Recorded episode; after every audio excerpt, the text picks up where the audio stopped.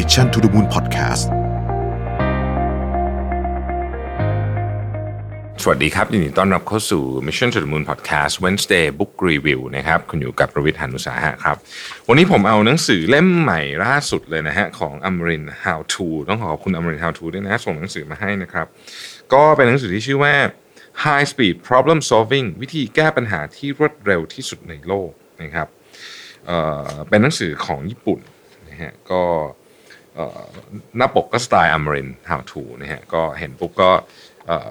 คุ้นเคยกันเลยทีเดียวนะครับผมผมผมจะใช้วิธีเหมือนเดิมนะครับผมจะเอาบางช่วงบางตอนที่ผมรู้สึกว่าเออมันมันสนุกดีเนี่ยมาเล่าให้ฟังนะครับแล้วก็ก็ถ้าจะไปอ่านจริงก็คงต้องขออนุญาตไปไป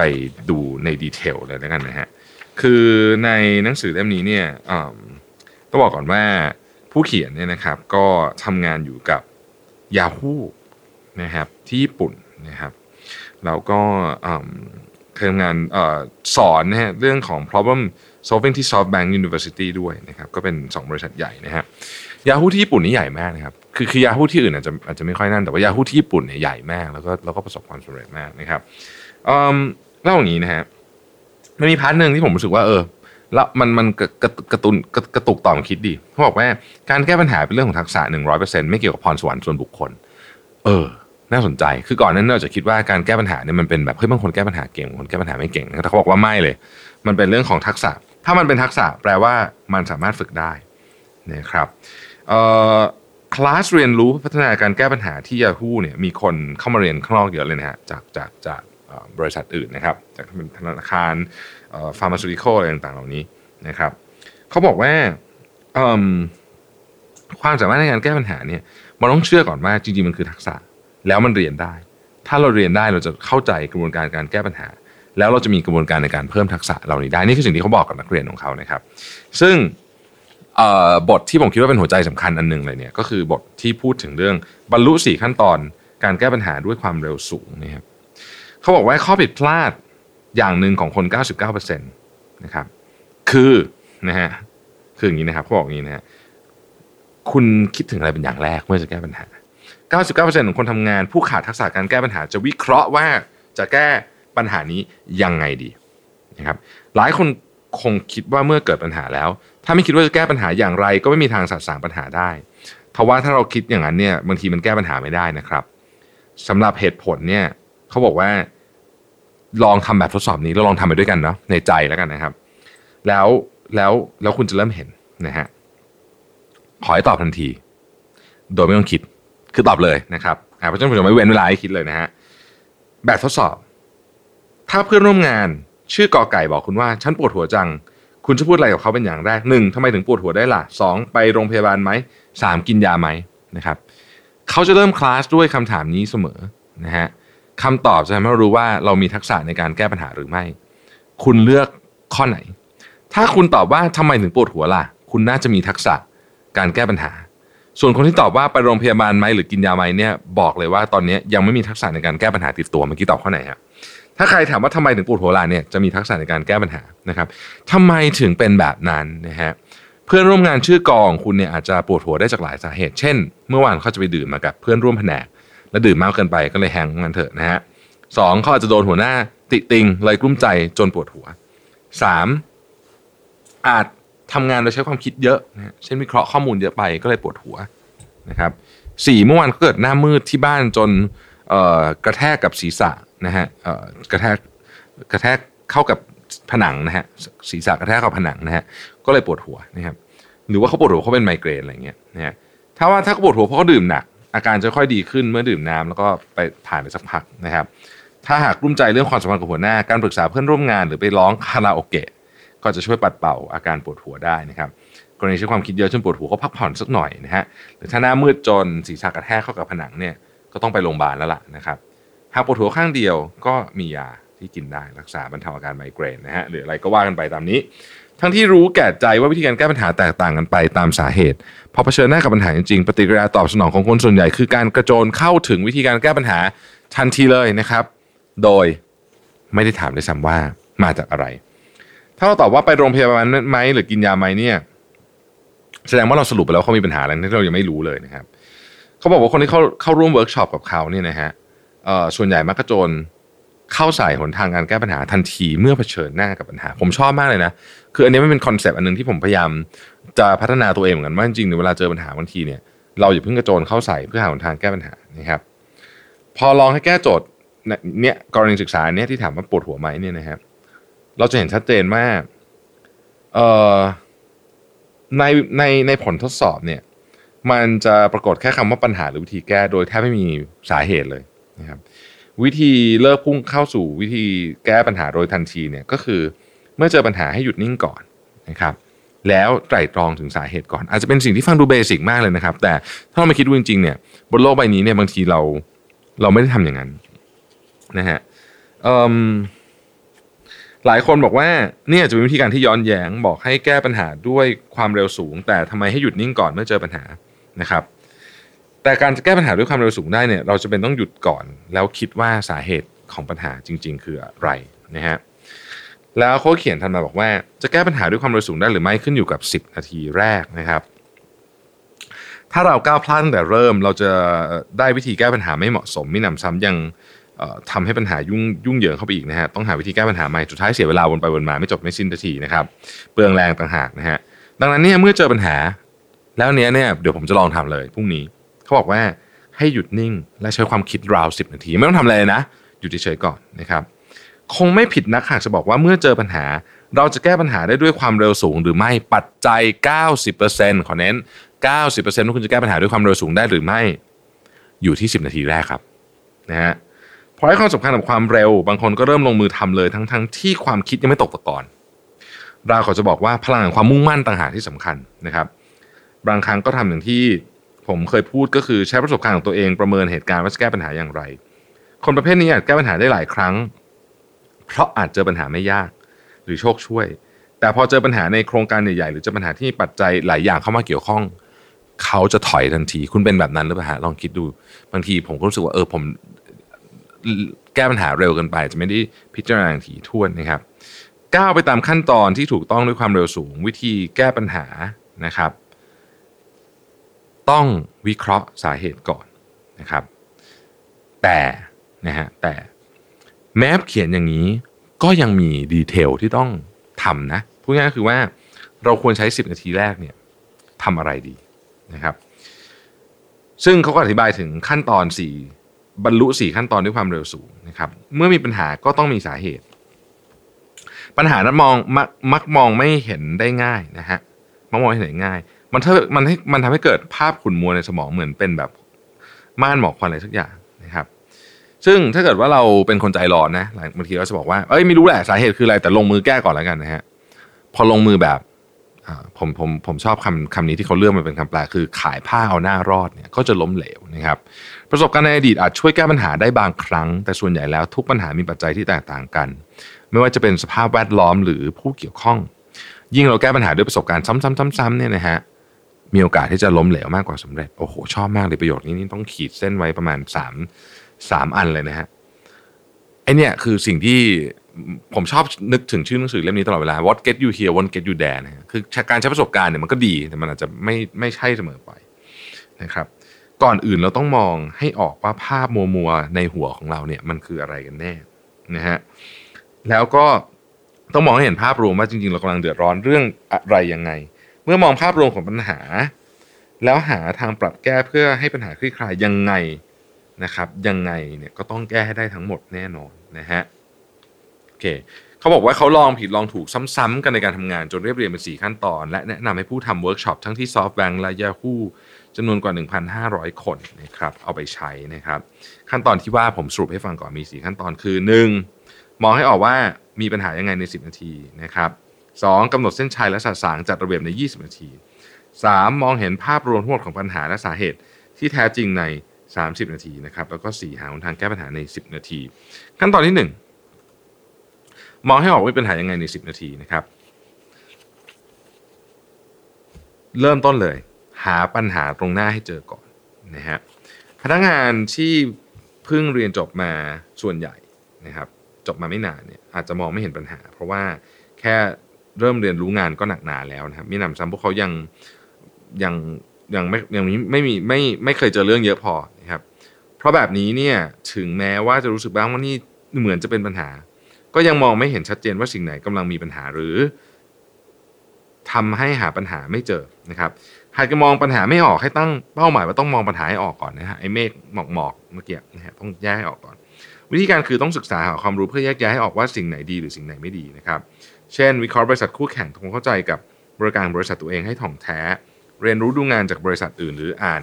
หนังสือพิมพ์หรือตำราธุรกิจที่คนในแวดวงธุรกิจแนะนำหากยังไม่ไปถึงขั้นที่มองออกจริงๆว่าจริงๆแล้วเรื่องควรเป็นแบบนี้สิเราจะหาปัญหาไม่เจอนะฮะซึ่งถูกต้องเลยนะครับเขาบอกว่ามาลองทำบททดสอบดูว่าคุณรู้วิธีการมองเห็นปัญหาจริงๆหรือยังนะครับตามสี่แยกที่มีสัญญาณไฟแบบแนวนอนสำหรับการจัดการควบคุมรถคุณคิดว่าไฟแดงอยู่ด้านซ้ายตรงกลางหรือด้านขวานะฮะไม่แปลกเลยทุกคนจะตอบถูกนะฮะถ้าเกิดว่าคุณอยู่ในประเทศเดียวกันหมดแต่ในความเป็นจริงแล้วเนี่ยบางทีเนี่ยคนตอบถูกแค่ครึ่งเดียวเองนะครับในญี่ปุ่นเนี่ยขับรถเลนซ้ายนะด้านซ้ายเนี่ยจะมีถนนปลูกต้นไม้ไว้ส่วนคนขับรถถ้ามองไม่เห็นสัญญาณไฟสีแดงชัดเจนก็สุ่มเสี่ยงว่าจะเกิดอันตรายถ้าไฟแดงในสัญญาณไฟจราจรอยู่ด้านซ้ายต้นไม้จะปกคลุมไม่เห็นไฟแดงจึงอยู่ด้านขวาสุดเพื่อให้มองเห็นได้ง่ายนะครับแล้วเขาบอกว่าลองทำบททดสอบทำนองเดียวกันนี้อีกสักข้อหนึ่งนะก็คือด้านหน้าของเหรียญร้อยเยนมีภาพอะไรนะฮะขอให้ข้อมูลเสริมนิดนึงว่าเหรียญฝั่งที่มีภาพคือด้านหน้านะฮะผมให้ผู้เข้าร่วมเวิร์กช็อปทำบททดสอบเนี่ยปรากฏว่ามีคนตอบถูกแค่ สิบเปอร์เซ็นต์ เองนะครับคำคำเฉลยคือดอกซากุระมีคนตอบเป็นดอกไม้ชนิดอื่นอย่างเอ่อดอกเบญจมาศนะฮะวิสเทเรียแต่น้อยมากเอ่อขณะที่คนส่วนใหญ่เนี่ยจะตอบเป็นแบบเอ๊ะมันเป็นใบไม้หรือว่าบรอกโคลีหรือเปล่านะอะไรอย่างเงี้ยนะฮะเราใช้เหรียญร้อยเยนในชีวิตประจำวันซื้อของจากตู้ขายเครื่องกดเครื่องดื่มอัตโนมัติจ่ายเงินในซุปเปอร์อะไรพวกเนี้ยสารพัดนะฮะเราสัมผัสมันเกือบทุกวันและดีไซน์ไม่เคยเปลี่ยนแปลงตั้งแต่ปีหนึ่งเก้าหกเจ็ดเพราะว่าพอจู่ๆโดนถามว่าด้านหน้าของเหรียญร้อยเยนมีอะไรกับงงนะฮะซึ่งเป็นเรื่องที่น่าแปลกใจเพราะที่เราเห็นและสัมผัสเหรียญทุกวันนั้นแต่ไม่เคยมองมันเห็นอย่างจริงจังเลยถามว่าทำไมมองไม่เห็นก็เพราะว่าเราไม่สนใจถ้าเราไม่สนใจต่อให้ผ่านไปนานแค่ไหนก็มองไม่เห็นปัญหานะฮะขนาดเราสัมผัสเหรียญร้อยเยนทุกวันยังมองไม่เห็นมันแล้วงานหากมองไม่มองด้วยความใส่ใจไม่มีทางมองเห็นปัญหาแน่นอนคือพยายามสิ่งที่เขาพยายามจะบอกคือว่าคุณคิดว่าคุณเข้าใจงานคุณดีแล้วจริงๆคุณไม่ได้เข้าใจงานคุณดีขนาดนั้นหรอกนะฮะเราเราเรากรณีศึกษาก็คือนี่แหละไอเหรียญร้อยเยนเนี่ยนะฮะดังนั้นเนี่ยถ้าปัญหามันยังไม่สร้างความเดือดร้อนให้เรานะครับเราก็จะแทบมองไม่เห็นมันเลยสิ่งที่อยู่ตรงหน้าเราก็มองไม่เห็นเรื่องแบบนี้เกิดขึ้นบ่อยในการทำงานจริงๆแล้วเนี่ยอาจจะมีปัญหามากมายในที่ทำงานแต่เราไม่เห็นเพราะมันยังไม่สำคัญกับเรานะครับดังนั้นเนี่ยอย่าให้การทำงานของเราเป็นแบบนั้นอย่าให้การทำงานของเราเป็นที่เราไม่รู้จักเหรียญร้อยเยนนะฮะเพราะไอ้ปัญหาเหล่านั้นเนี่ยที่ที่มันไม่ได้สร้างปัญหาให้เราในตอนนี้เนี่ยวันหนึ่งอ่ะมันอาจจะมาสร้างปัญหาให้เราแล้วถ้าเกิดเราไม่เคยดูมันอย่างละเอียดนะฮะมันมันก็ทำให้เรามองไม่เห็นจริงๆครับดังนั้นเนี่ยปัญหาในที่ทำงานมีมากมายเราเพียงแค่มองไม่เห็นหรือไม่สนใจนะครับเท่านั้นเองยิ่งถ้าปัญหาไม่ส่งผลถึงตัวเราเรายิ่งมองไม่เห็นเข้าไปใหญ่จนกระทั่งวันที่มันส่งผลต่อตัวเรานั่นแหละแล้วบางทีมันก็ไม่ทันแล้วนะครับขั้นตอนที่สองนะฮะคนที่หาปัญหาเก่งเนี่ยเขามองอะไรอยู่เมื่อเรามองด้วยความสนใจนะครับเราจะเห็นสิ่งต่างๆชัดเจนขึ้นนะฮะผู้เขียนบอกว่าขอยกตัวอย่างเรื่องนึงแล้วกันนะก็มีหัวหน้างานคนหนึ่งนะครับจัดการประชุมช่วงเช้าก่อนเริ่มงานอารมณ์ประมาณว่าคล้ายๆกับ stand stand up meeting นะฮะก็มาปรึกษาผู้เขียนบอกว่าผมมีข้อมูลข่าวสารแจ้งทีมงานทุกวันเลยแจ้งปากเปล่าตอนทำประชุมเนี่ยก็ก็แปะไว้นะฮะแล้วก็ดูแปะไว้เพื่อใช้ดูกันภายหลังด้วยนะฮะแต่ก็ไม่มีใครดูเลยนะครับผู้เขียนแนะนำข้อเดียวเลยบอกว่าก่อนอื่นลองสังเกตกระดานก่อนพอเขาตั้งใจมองดูกระดานก็เข้าใจสาเหตุของเรื่องที่คาดไม่ถึงดังนี้มีข้อมูลแปะไว้เยอะแยะจนไม่รู้อะไรสำคัญมีข้อมูลเก่าๆแปะไว้จนแยกไม่ออกว่าข้อมูลไหนใหม่ที่สุดแค่นี้เองนะไม่ได้มีอะไรซับซ้อนเลยนะฮะเอ่อแล้วก็กระดานไม่ได้อยู่ในจุดที่ทุกคนต้องเดินผ่านนะครับเนื้อหาไม่ได้สรุปให้อ่านเข้าใจได้ง่ายทันทีตัวอักษรเล็กใช้ฟอนต์หลายแบบอ่านยากนี่พอพอเริ่มคิดจริงๆเนี่ยกับสิ่งที่เราทำทุกวันก็เริ่มเห็นว่าเอ้ยมันมีปัญหาเต็มไปหมดเลยนะครับพอรู้แบบนี้เนี่ยก็เลยแก้แก้แก้ก็ตรงจุดนะฮะทำให้มันอ่านง่ายอยู่ในที่ที่คนผ่านเยอะแล้วก็ไม่มี information อยู่บนบอร์ดเยอะเกินไปนั่นแหละคือวิธีนะครับมองหาประเด็นปัญหา นะครับแล้วพิจารณาว่าจริงๆตรงนี้อะไรกันแน่คือปัญหานะฮะข้อที่สามเขาบอกว่ากำจัดความเชื่อและอคติทิ้งทั้งหมดเลยนะครับถ้าเรารับมือปัญหาด้วยความเชื่อและอคติเนี่ยจะแก้ปัญหาแบบไม่ตรงเป้าและล้มเหลวได้ง่ายนะฮะในหนังสือก็บอกว่าอ่ะลองทำแบบทดสอบอีกทีหนึ่งพ่อผมเชื่อว่าอันนี้คนคนหลายคนเคยเคยเอ่อเคยเล่นมาแล้วนะฮะพ่อและลูกชายคู่หนึ่งออกจากบ้านจังหวะที่พ่อคลาดสายตาลูกชายประสบอุบัติเหตุรถชนบนถนนพ่อรีบเรียกรถฉุกเฉินรถพาพ่อลูกคู่นี้ไปส่งโรงพยาบาลเมื่อไปถึงศัลยแพทย์คนหนึ่งออกมาจากห้องตรวจฉุกเฉินแล้วร้องตะโกนว่าทำไมต้องเกิดเรื่องแบบนี้กับลูกชายฉันคุณคิดว่าศัลยแพทย์คือใครนะครับหากใครตอบได้โดยง่ายแสดงว่าคนนั้นเนี่ยประเมินเรื่องราวอย่างเรียบง่ายโดยไม่ใช้ความเชื่อหรืออคติส่วนตัวอีกด้านหนึ่งหากใครคิดว่าเรื่องนี้มีพ่อสองคนแล้วก็แสดงว่าเรามองผ่านเลนส์อะไรบางอย่างแบบที่ไม่รู้ตัวคำตอบง่ายมากเลยครับเพราะว่าแพทย์คนนี้เป็นแม่ของเด็กชายนั่นเองเหตุแต่ว่าตอนอันนี้เดี๋ยวนี้คือมันเล่นตอนนี้มันอาจจะอาจจะอาจจะคนอาจจะคิดออกเยอะขึ้นแต่สมัยก่อนนะครับมันมีความเชื่อจริงว่าศัลยแพทย์เนี่ยส่วนใหญ่มักเป็นผู้ชายนะฮะแล้วมันเป็นมันเป็นความเชื่อที่อยู่ในเป็นอคติอ่ะนะฮะมันเป็นอคติเลยแหละเนี่ยคือ bias ชัดเจนนะครับแล้วก็นี่แหละมันทดสอบจริงว่าเออมันเป็นอย่างนั้นจริงๆนะครับถ้าความเชื่อหรือมีถ้าเรามีความเชื่อหรืออคติบางเนี่ยเราจะมองไม่เห็นกันแท้ของสิ่งนั้นและจะประเมินไม่ได้ว่าปัญหาที่แท้จริงคืออะไรนะครับในการทำงานจริงก็เช่นกันนะฮะเวลายอดขายไม่ถึงเป้าหากหัวหน้ารู้สึกอยู่แล้วว่านักขายออกไปเสนอขายลูกค้าน้อยเกินไปเขาย่อมมีแนวโน้มที่จะคิดว่ายอดขายไม่ถึงเป้าเพราะผู้แทนไปเสนอขายน้อยเกินไปจริงๆอาจจะเป็นสาเหตุอื่นแต่ถ้าเชื่อไปแล้วเนี่ยก็จะรวบรัดตัดความปัญหาไปเลยนี่ก็คือนี่ก็คือคลาสสิก cognitive bias นะครับดังนั้นเนี่ยถ้าอยากมองปัญหาตรงๆโดยไม่ผ่านเลนส์ของอคติสิ่งสำคัญที่ต้องหยุดคิดคือใช่อย่างนั้นจริงหรือเปล่านะครับต้องตัดสินต้องต้องถามตัวเองเสมอๆว่าเราตัดสินจากความเชื่อหรือ bias ในหัวของเราไหมนะครับตัวอย่างเนี่ยผมชอบตัวอย่างบอกว่าก่อนหน้านี้เนี่ยผมได้รับคำปรึกษาจากแผนกที่มีหน้าที่ตอบอีเมลลูกค้านะครับพนักงานคนหนึ่งตอบอีเมลลูกค้าได้วันละยี่สิบอีเมลพวกเขาต้องตกตั้งอกตั้งใจทำงานนะฮะมีความรู้เกี่ยวกับงานเพิ่มขึ้นแต่กลับตอบอีเมลลูกค้ามากกว่านี้ไม่ไหวมิหนำซ้ำยังทำพลาดจนงานติดขัดไปหมดนะฮะผมเริ่มพูดคุยกับหัวหน้าหน่วยงานก่อนทำไมพนักงานที่มีประสบการณ์มากขึ้นแต่กลับตอบอีเมลลูกค้าเพิ่มขึ้นไม่ได้และยังทำพลาดอีกนะฮะหัวหน้าก็เลยตอบไปว่าปัญหาของลูกค้าจะจัดการยากมั้งแต่ว่าผมผมในที่นี้คือเจ้าตัวเจ้าผู้เขียนนะครับบอกว่าปัญหาจัดการยากที่ว่าน่าจะมาจากความเชื่อของหัวหน้าเขาอาจจะยังมองไม่เห็นข้อเท็จจริงบางอย่างเลยเฝ้าสังเกตอยู่นะฮะจนทั้งวันสังเกตอยู่หนึ่งวันว่าพนักงานจัดการอีเมลจากลูกค้าอย่างไรและพบความจริงว่าพนักงานเหนื่อยล้ากับงานแล้วพอตรวจสอบข้อมูลการปฏิบัติงานก็พบว่าหลังสี่โมงเย็นเป็นต้นไปประสิทธิภาพการทำงานของพวกเขาแย่ลงมากอย่างมีนัยสำคัญเราจะพบข้อเท็จจริงนี้นะฮะเอ่อก็เลยก็เลยมีทางแก้หนึ่งออกมาซึ่งเป็นทางแก้ที่เบสิกมากๆเลยนะครับก็คือให้ออกกำลังกายยืดเส้นยืดสายประมาณห้านาทีตอนสี่โมงเย็นจำได้เลยว่าตอนเสนอไอเดียนี้เนี่ยหัวหน้างานทำหน้าแบบอึ้งอะนะฮะอึ้งนะฮะปนปนสงสัยว่าเฮ้ยมันจะมันจะรอดเลยนะครับทว่าสถานการณ์กับเปลี่ยนแปลงอย่างน่าตกใจในไม่กี่สัปดาห์นะครับพนักงานตอบอีเมลลูกค้าได้เยอะขึ้นและมีข้อผิดพลาดน้อยลงแล้วก็เยอะขึ้นไม่ใช่เยอะขึ้นนิดเดียวเยอะขึ้นเท่าตัวนะฮะถ้าเราลงมือแก้ปัญหานี้แบบมีความเชื่อว่าปัญหาของลูกค้าจัดการยากก็แก้ปัญหาไม่ได้ทักซี่เพราะจริงๆแล้วมันไม่ได้เกี่ยวอะไรกับปัญหาของลูกค้ามันเกี่ยวกับความเหนื่อยล้าของคนของเราต่างหากครับนะฮะจริงๆหนังสือเล่มนี้มีอะไรอีกเยอะมากเลยผมอ่านเป็นแค่พาร์ทนิดๆนิดเดียวไม่กี่หน้านะฮะข้างหน้าให้ฟังนะครับก็จะหมดเวลาอยู่แล้วดังนั้นก็เลยบอกว่าเอ่อใครที่อยากจะฝึกทักษะของการแก้ปัญหานะครับในนี้มันมีเยอะแยะเลยเช่นทำไมต้องถาม why ห้าครั้งนะฮะ ห้า วาย ของ Toyota นะครับหรือว่าเฟรมเวิร์คอะไรที่เหมาะสมในการนำมาใช้แก้ปัญหาเป็นเฟรมเวิร์คง่ายๆที่เอาเรามาใช้ได้ตลอดเวลานะครับเอ่อวิเคราะห์ปัญหายังไงวิเคราะห์เช่นวิเคราะห์ข้อมูลเนี่ยมันควรจะวิเคราะห์เปรียบเทียบแบบไหนมันถึงจะเห็นภาพมากที่สุดและทำยังไงให้ลดการ bias ของการแก้ปัญหาได้นะครับ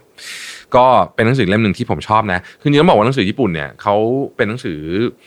how to ที่ที่ที่ละเอียดอ่ะคือเป็นเหมือนคู่มือนะฮะไปใช้งานได้เลยเล่มนี้ก็เป็นอีกเล่มนึงที่ที่มาฟอร์มนั้นเหมือนกันนะครับก็หวังว่านะฮะเอ่อจะได้ประโยชน์กันนะครับในในหนังสือเล่มนี้นะครับขอบคุณที่ติดตาม